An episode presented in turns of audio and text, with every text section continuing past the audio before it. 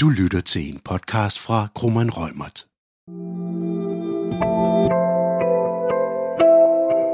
I denne podcastserie på to dele er temaet reglerne for tredjelandsoverførelser.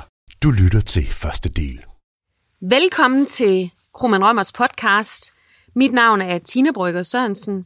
Med mig i studiet her i dag har jeg Ole Kelsen, der er teknologi- og sikkerhedsdirektør hos Microsoft Danmark. Og grunden til, at jeg har Ole her med i dag, det er jo fordi, at dagens emne, det er tredjelandsoverførsler. Og Ole, vi har jo fået en meget berømt dom fra EU-domstolen her 16.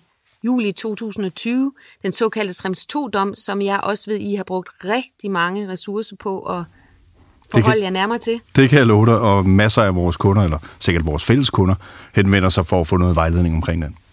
Og grunden til, at vi så skal tale om det her emne, det er, fordi det jo ikke kun berører Microsoft. Det berører jo alle virksomheder, alle offentlige myndigheder med videre, som skal eksportere data ud af EU. Og det vi vil gøre i den her podcast, det er, at vi først i vores første del vil ligesom sætte scenen og altså komme lidt ind på den juridiske ramme, og hvad det er, der stilles af juridiske krav til tredjelandsoverførsler. I del 2, hvor Ole så er meget mere på banen, der vil vi tale meget om, hvordan arbejder vi med det her i praksis? Hvad er det, vi skal gøre for øh, som organisation at leve op til de krav, der følger af EU-domstolens afgørelse i Schrems 2-sagen? Og så kigge lidt på konsekvenserne af Schrems 2-dommen.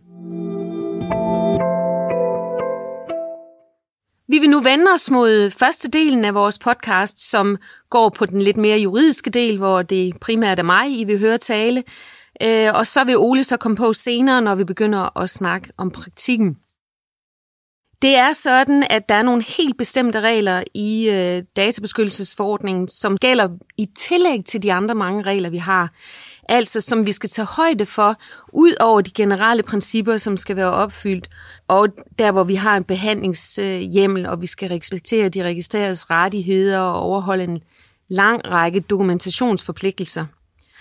Og formålet med ligesom at have den her, de her yderligere krav til tredjelandsoverførsel, det er simpelthen at sikre, at vi ikke får undermineret den beskyttelse, der ligger i databeskyttelsesforordningen.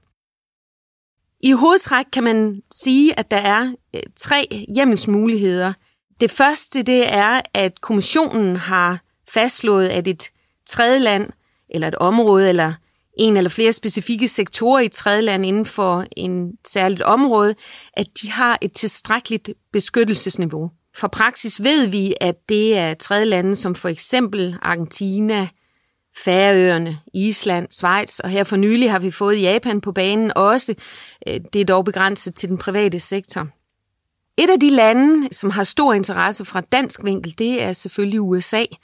Og USA er ikke godkendt som et sikkert tredjeland, men der har vi tidligere haft en tilstrækkelighedsafgørelse i forhold til EU-US Privacy Shield-ordningen, som Ole og jeg vil komme nærmere ind på. Hvis ikke der er en sådan tilstrækkelighedsbeslutning, så øh, kan en anden øh, hovedområde for hjemlen for tredjelandsoverførsel være, at man, om jeg så må sige, kompenserer for kommissionens manglende tilstrækkelighedsafgørelse ved, at den dataansvarlige eller databehandleren, for inden man foretager sådan en overførsel, har afgivet nogle fornødne garantier, som det hedder. Og sådanne fornødne garantier, det kan for eksempel sikres ved bindende virksomhedsregler. Det er også det, vi på engelsk kalder Binding Corporate Rules eller BCR, som primært gælder inden for koncernforhold. Det kan også være nogle standardkontrakter, som er vedtaget enten af kommissionen eller nationale tilsynsmyndighed – det kan være adfærdskodexer og certificeringsmekanismer, men det kan også være sådan nogle mere konkrete ad hoc-kontrakter. Ulempen ved at bruge sådan nogle ad hoc-kontrakter er dog, at de skal på forhånd være godkendt af datatilsynet. Hvis vi står i en situation, hvor kommissionen ikke har truffet en tilstrækkelighedsafgørelse, og der heller ikke foreligger det, vi kaldte fornødne garantier, så kræver det, at helt særlige undtagelsesbetingelser er opfyldt. Hvis jeg skal prøve at give nogle eksempler på sådan nogle særlige undtagelsesbetingelser, så kan det for eksempel være, at den registrerede har givet utryggeligt samtykke til overførselen. Og der skal vi så lige være opmærksom på, at de forinden skal være tilstrækkeligt informeret om de risici, der er forbundet med overførselen. Det er jo ikke det mest optimale hjemmelsgrundlag henset til, at man kan stå i en situation, hvor man har at gøre med rigtig mange registreret, og så er det bare ikke hensigtsmæssigt at skulle ud og indhente samtykke fra, fra så mange personer. Så et andet grundlag, jeg kan nævne, det kan også være opfyldelse af en kontrakt. Eller også, øh, som er et hjemmelsgrundlag, vi jo som advokathus ofte bruger, at det er nødvendigt for, at man kan fastlægge et retskrav, eller gøre det gældende, eller forsvare det. Der er også en særlig streng interesseafvejningsregel, men den kan, den kan virkelig være vanskelig at bringe i anvendelse. Så hvis vi så lige vender os lidt mod nogle af de øh, muligheder, der har været nævnt, så må man jo konstatere, at noget af det mest anvendte overførselsgrundlag, det er kommissionens standardkontrakter. Kommissionen har vedtaget tre standardkontrakter, der regulerer dataansvarliges tredjelandsoverførsler til enten en anden dataansvarlig eller en databehandler. Der findes pt. ikke et sæt standard kontraktbestemmelser, der regulerer situationer, hvor man skal eksportere til en databehandler. Vi ved, at kommissionen er ved at kigge på de her standarder, så må ikke der er sådan en standardkontrakt på vej også. Så tog hele det her emne jo også afsæt i, at vi jo har fået EU-domstolens afgørelse i den såkaldte Schrems 2-sag. Og det er nu den, jeg lidt vil vende blikket mod, den afgørelse, fordi den har virkelig vendt op og ned øh, på mange ting. Overførsler af personoplysninger til USA, det har man tidligere kunne basere på den såkaldte EU-US Privacy Shield-ordning.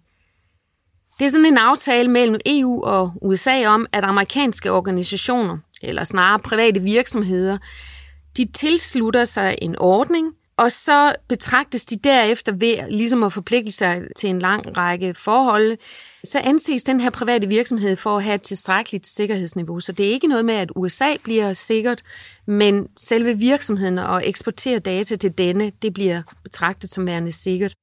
Den her ordning, som rigtig mange i EU har forladt sig på, den er den 16. juli 2020 blevet erklæret ugyldig af EU-domstolen i den her øh, Schrems 2-sag.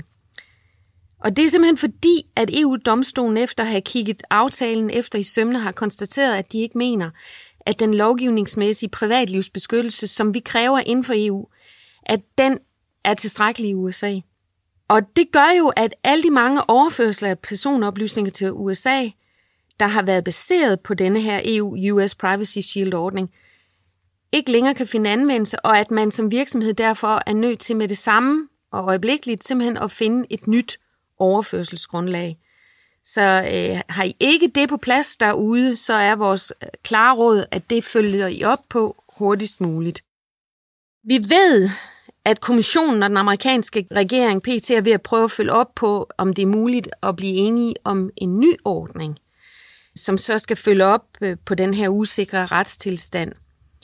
Men indtil der altså kommer en eventuel afløse på det her område, så er det nødvendigt at finde og overveje, om det er muligt at anvende et andet overførselsgrundlag. Og vi kommer om lidt til at høre lidt om, hvad man har gjort ved Microsoft i den sammenhæng. I Schrems 2-sagen, der tog EU-domstolen stilling til gyldigheden af kommissionens standardkontraktbestemmelser for videregivelse af oplysninger til databehandlere, der er etableret i et tredje land. EU-domstolen nåede faktisk frem til, at de her standardkontraktbestemmelser, de er gyldige, og dem kan vi altså så stadigvæk lovligt bruge som grundlag for overførsel af personoplysninger til usikre tredje lande herunder USA. Men det, der er nyt og epokegørende ved EU-dommen, det er, at man samtidig præciserer, at det her kontraktgrundlag, det kan ikke stå alene. Øh, det er ganske enkelt ikke tilstrækkeligt. Og det vi kan udlede, det er, at der skal til lige gennemføres det, vi kalder en audit af dataimportøren med henblik på at vurdere, om dataimportøren også i realiteten kan efterleve de krav, der stilles i standardkontraktbestemmelserne. Jeg tror, man må desværre konstatere, at mange af de her standardkontraktbestemmelser er ligesom bare skrevet under, uden at man egentlig har undersøgt nærmere, om det er en realitet, at dataimportøren kan efterleve de forpligtelser, der følger af kontrakten. Herudover, og det er noget af det, der er anset for noget af en tung øvelse for mange dataeksportører, det er, at de også bliver pålagt at skulle foretage en vurdering af retssystemet i det tredje land, man ønsker at eksportere data til. Nærmere bestemt, så skal man gå ind og se på, om der i det tredje land er et regelsæt, der gør, at det her tredje lands offentlige myndigheder, og det er typisk efterretningstjenester, om de har adgang til de overførte oplysninger. Og hvis det er tilfældet, om de registrerede, altså dem hvis data, der bliver overført til tredjeland, hvis de står i en situation på et tidspunkt, og føler sig krænket, om de så har adgang til at indbringe den udenlandske myndighed for domstolene i det tredjeland, vi har at gøre med. Og helt afhængig af situationen i tredjeland, så skal dataeksportøren også vurdere, om der er behov for at vedtage det, der bliver benævnt som supplerende foranstaltninger for at sikre det fornødne beskyttelsesniveau. Vi kommer lidt tilbage til om lidt, hvad det kunne være. Men der er ingen tvivl om, at det her, det er af rigtig mange dataeksportører oplevet som en kæmpe byrde for dem, og, og det har også givet en usikkerhed om, hvad er det egentlig helt konkret, der skal til, for at det er lovligt at eksportere data ud af EU. Status, i hvert fald her på det tidspunkt, hvor vi indtaler podcasten, det er, at vi forventer, at det europæiske databeskyttelsesråd meget snart vil komme med nogle retningslinjer for, hvad der kan være supplerende foranstaltninger. Indtil da kan dataeksportøren i hvert fald øh, overveje sådan noget som stærk kryptering af personoplysninger og måske sikre, at krypteringen nøglen den opbevares inden for EU. Det kan også være, at man skal overveje at pålægge dataimportøren nogle specifikke kontraktuelle forpligtelser, der ligesom ligger ud over, hvad der følger af standardkontraktbestemmelserne.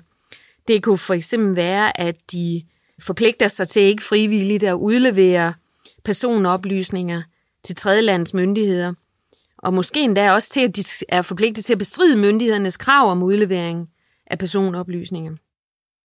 Vores øh, allesammens EU-kommissær Margrethe Vestager, hun øh, er jo ansvarlig for det, hele det her område inden for EU, og er enig i, at vi befinder os i en uholdbar situation lige nu.